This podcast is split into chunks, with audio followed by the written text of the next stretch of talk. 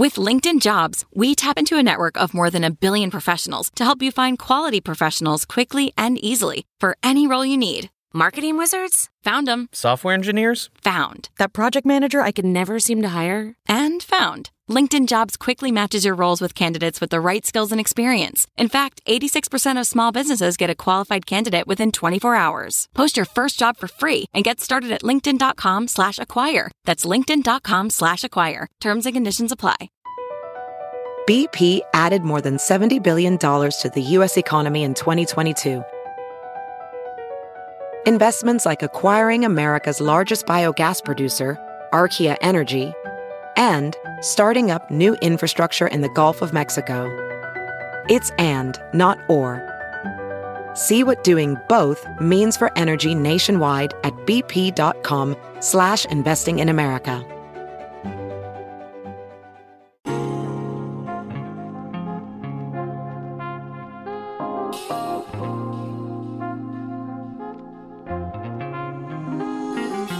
Hi, everyone.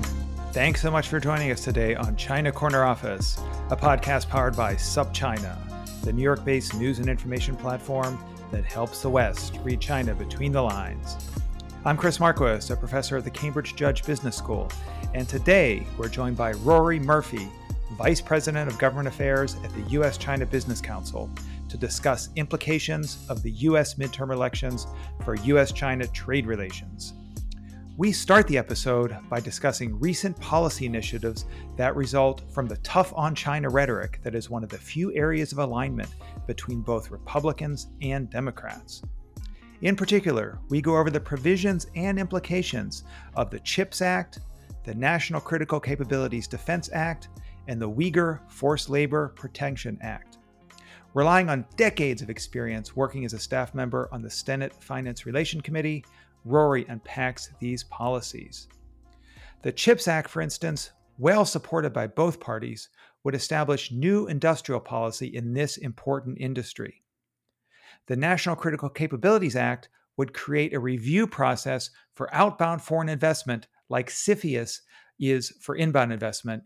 And as formulated, this act would have sweeping effects on U.S. firms' internationalization. The Uyghur Forced Labor Prevention Act just went into effect, so it is still too early to tell the effects, but we'll be keeping an eye on it. We then discuss the convergence and divergence between attitudes of the Democrats and Republicans on China, as well as within the parties themselves. We also talk about the midterm election campaign strategies and whether rhetoric on China is being used as a prop in campaigns, specifically in the states of Pennsylvania and Ohio. Irrespective of campaign rhetoric, Rory reflects on the implications of losing two senators in those states whom themselves and their staffs brought tremendous knowledge and an even hand perspective on international trade. We end the discussion by talking about possible results of the midterm election and how those would affect international trade. In particular, Rory speculates on if Republicans take charge of the House and Senate, what implications that will have for U.S. China business relations. Thanks so much for listening and enjoy the show.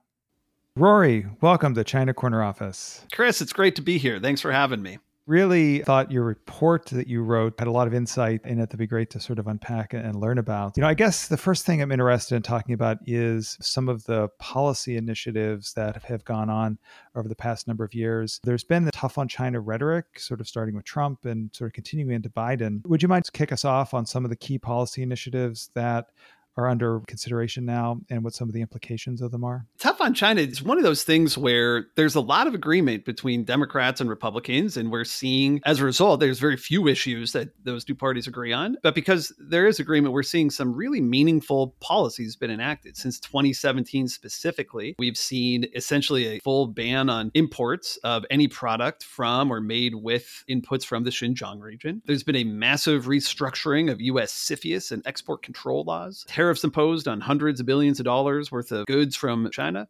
Strong sanctions against yeah all sorts of Chinese companies, Huawei, ZTE. Those are things that have gone in effect just the past five years. There's more on the way, Chris. Under this big China bill that Congress has been debating for a year and a half now, there's a proposal to give over $50 billion in funding to support the domestic manufacturing of semiconductors here in the United States. Mm-hmm. There's some other provisions in there. The creation of an outbound investment review mechanism here in the United States is one in particular, but there are real policies being pursued. Great summary. A couple of the things I would love to just take piece by piece. One was the CHIPS Act, and the other was the National Critical Capabilities Defense Act. First, we'll start with the CHIPS Act. Can you describe a little bit about the provisions of that, how potentially it would be enacted, visions that would occur? And then also, more generally, I'm interested in learning to all of these about any response or retaliation from China.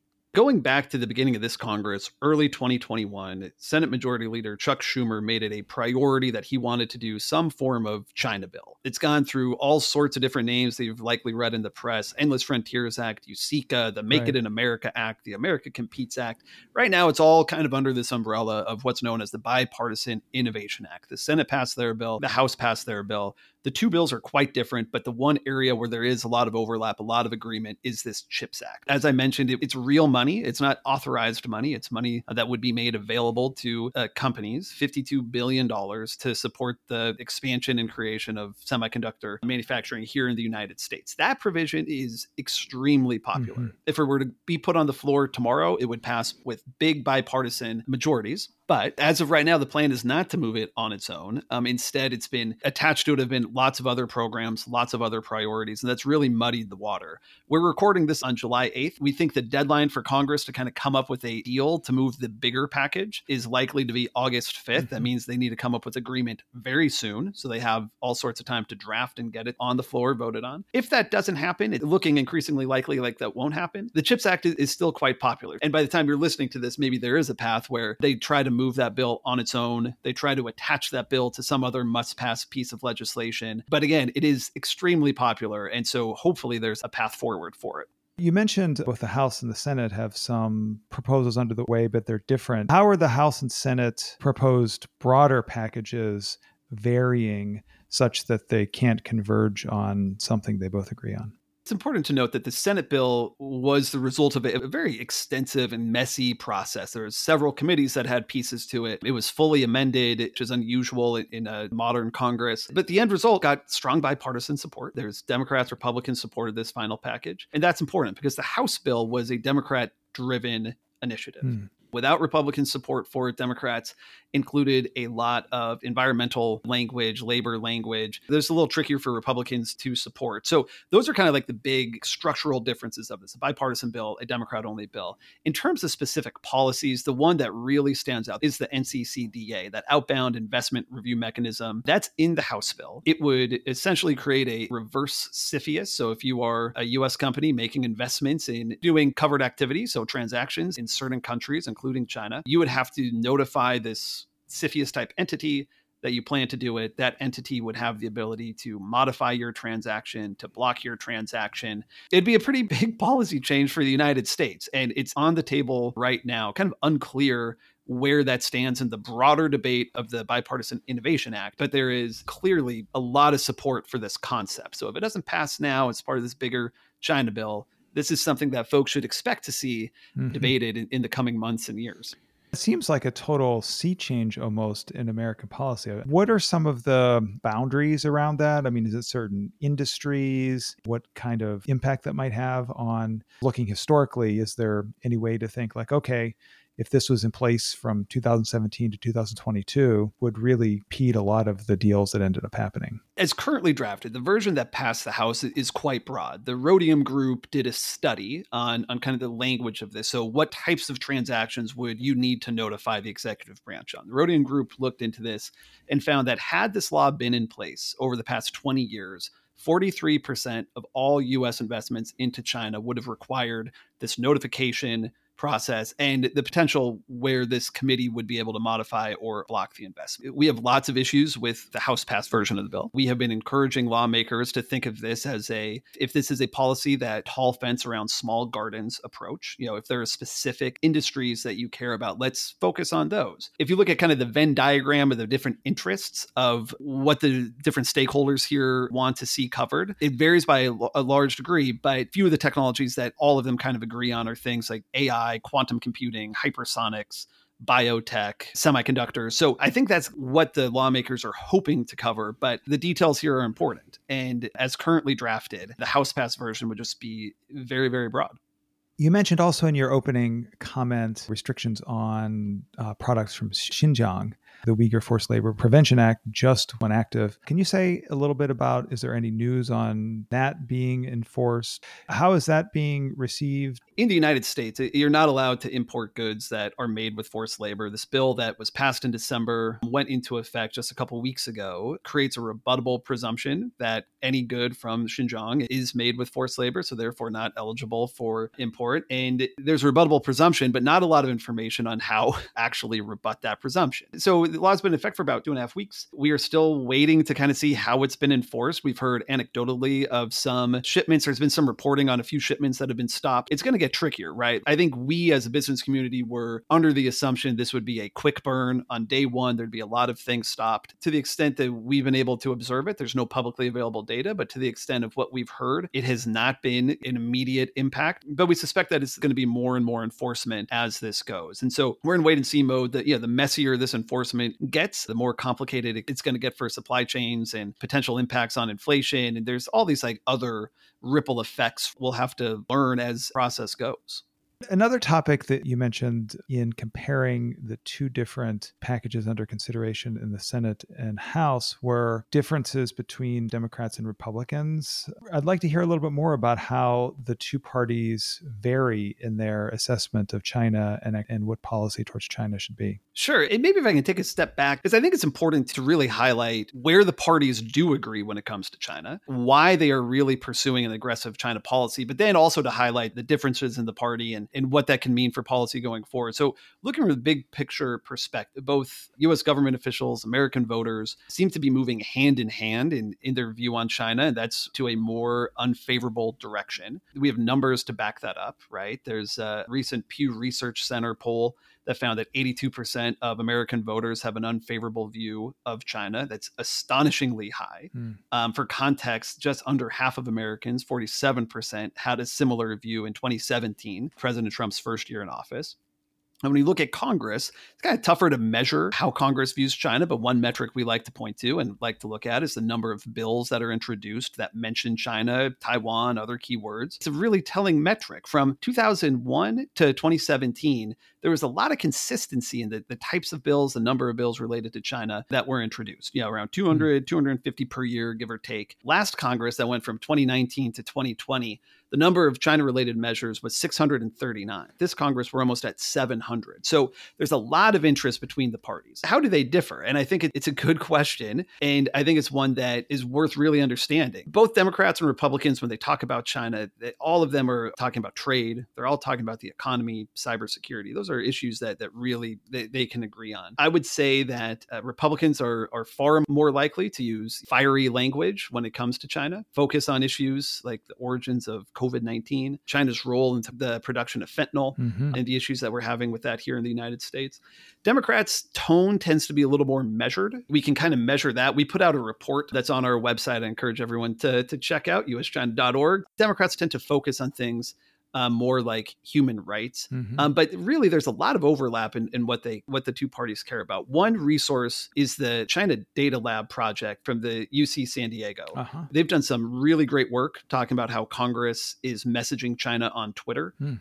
Literally read and categorized hundreds of thousands of tweets to find different themes. They have a lot of resources, blog posts. I encourage you and your listeners to go check it out. Yeah, that sounds really interesting. How about within party and how are they sorting through uh, what to do with tariffs? There are differences in the Republican Party, and, and those differences are pretty similar to what you see in the, the Democratic mm. Party. So, you know, Republicans are traditionally better free trade advocates. Right. It's been a bedrock of their party for years and years and years. And there's some members who still stand by that. There's a growing group of more protectionists or extremely anti-China members in the Republican Party. The latter camp, not exclusively, but but to a large extent, is following the playbook of candidate and then President Trump when it comes mm-hmm. to talking about China. In January of last year, there was some hope that uh, Republicans would revert back to their free trade roots uh, once President Trump had left office. Uh, but that's not been the case. And part of that is that the, the message is resonating with voters. It's clearly a successful message. But the other part of it is that, you know, former Trump administration officials are weighing in with lawmakers and lobbying members to maintain uh, President Trump's policies, mm-hmm. specifically weighing into to maintain the Section 301 tariff. It's a huge priority and a legacy item for the previous administration. Democrats are, are largely split kind of along similar lines. That split's been around for decades. It's nothing new for Democrats. You know, there's a lot of folks who are very skeptical of trade. Mm-hmm. But I would say the difference is, you know, instead of former USTR Robert Lighthizer pressuring a member to keep the China tariffs in place, it's interests within organized labor making the same request. So different pressure points, but kind of the same outcome with the divisions of the two parties love to hear about how China's being positioned in some of these midterm elections, and particularly Pennsylvania. Maybe we'll start with that, given that's where I spend a lot of time. Yeah, it's a race where China has been a huge focus during the primary. Dr. Oz made it through the primary and is now facing uh, John Fetterman. It's going to be a very tight race. China has been a big point of messaging and from both parties. It's not a surprise. The debate over China during the primary in Pennsylvania has been not super sophisticated. Mm-hmm. You know, it's a lot of pointing to investments and business ties to China and trying to paint the an opponent as uh, anti-American for having investments overseas. Probably the bigger repercussion in this outcome is who Dr. Oz or,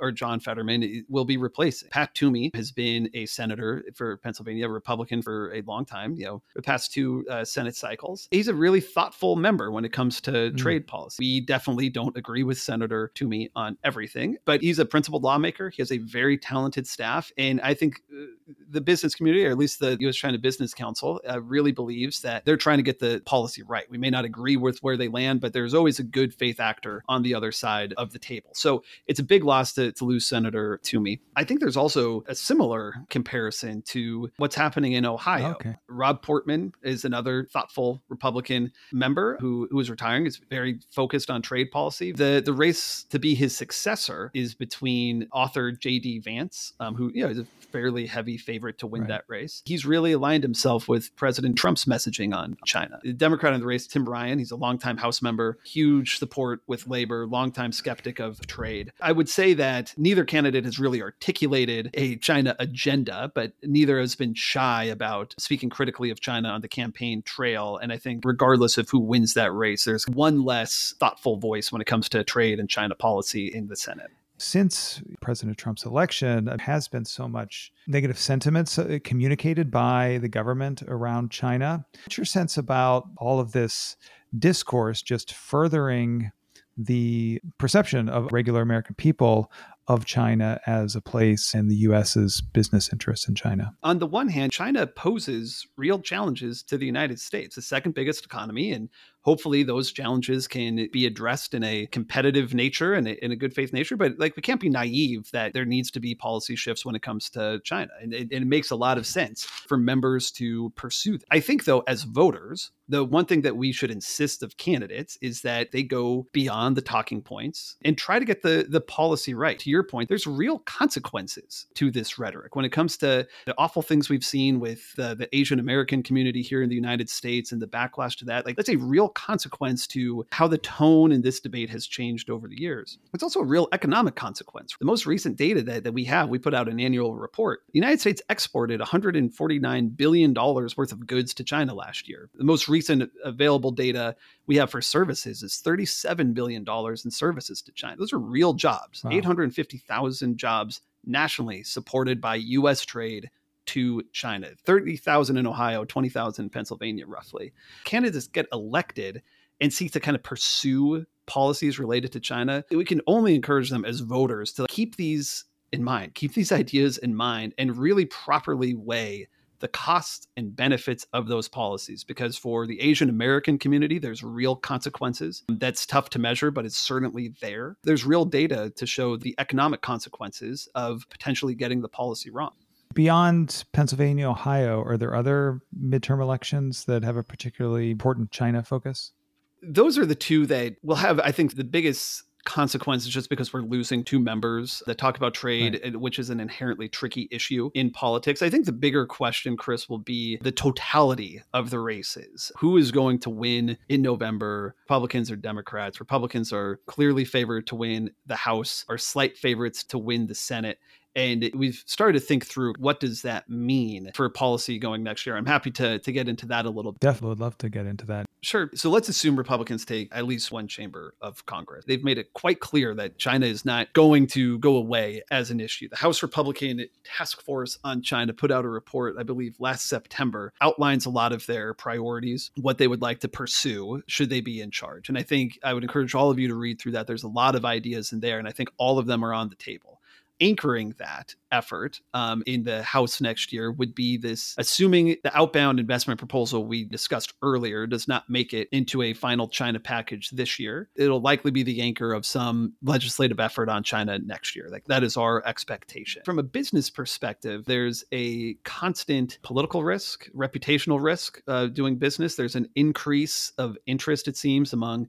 lawmakers of both parties, but I'd say probably more so Republicans to call out companies, call out institutions on issues related to China. You have in the Senate, regardless of who seemingly every Senate Republican is positioning themselves to run for the White House in, in 2024. And that creates a dynamic where lawmakers are trying to position themselves as the toughest on China. And so there's arms race of policies that we'll need to contend with.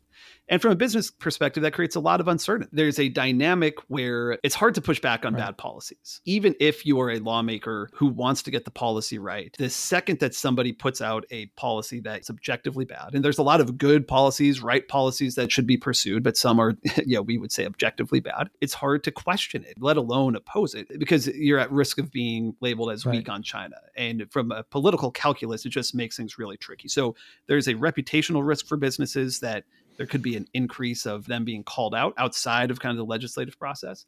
And then this constant uncertainty of what bills are going to be introduced and how will they be enacted into law. It's harder to forecast what will be approved, what won't be than it was five, six years ago. The last question I have is I would be interested to hear some about China's reaction. I think China has been fairly measured in their response. Going back to the Trump administration, when the United States imposed all those tariffs, China obviously retaliated with tariffs. But on something like the UFLPA, there wasn't a, a retaliatory mm-hmm. reaction from China. I think that they, like us, are watching to see how it's implemented. We're not aware of imminent retaliatory actions from China on that bill. But it all kind of depends on how it's implemented. I think there's a lot of hope. Both the United States and China have some political constraints that they're facing for the next few months. Us with our midterms, China with, with the National Party Congress. I think there's an incentive for both sides to keep things less rocky as possible. And hopefully when we get to the other side of our two political actions that, that maybe there's an opportunity to smooth some of these things out. Uh, let's hope so. I got all my fingers crossed. You know, really appreciate you taking the time. I thank you so much, Rory, for joining us on China Corner Office. Thanks for having me.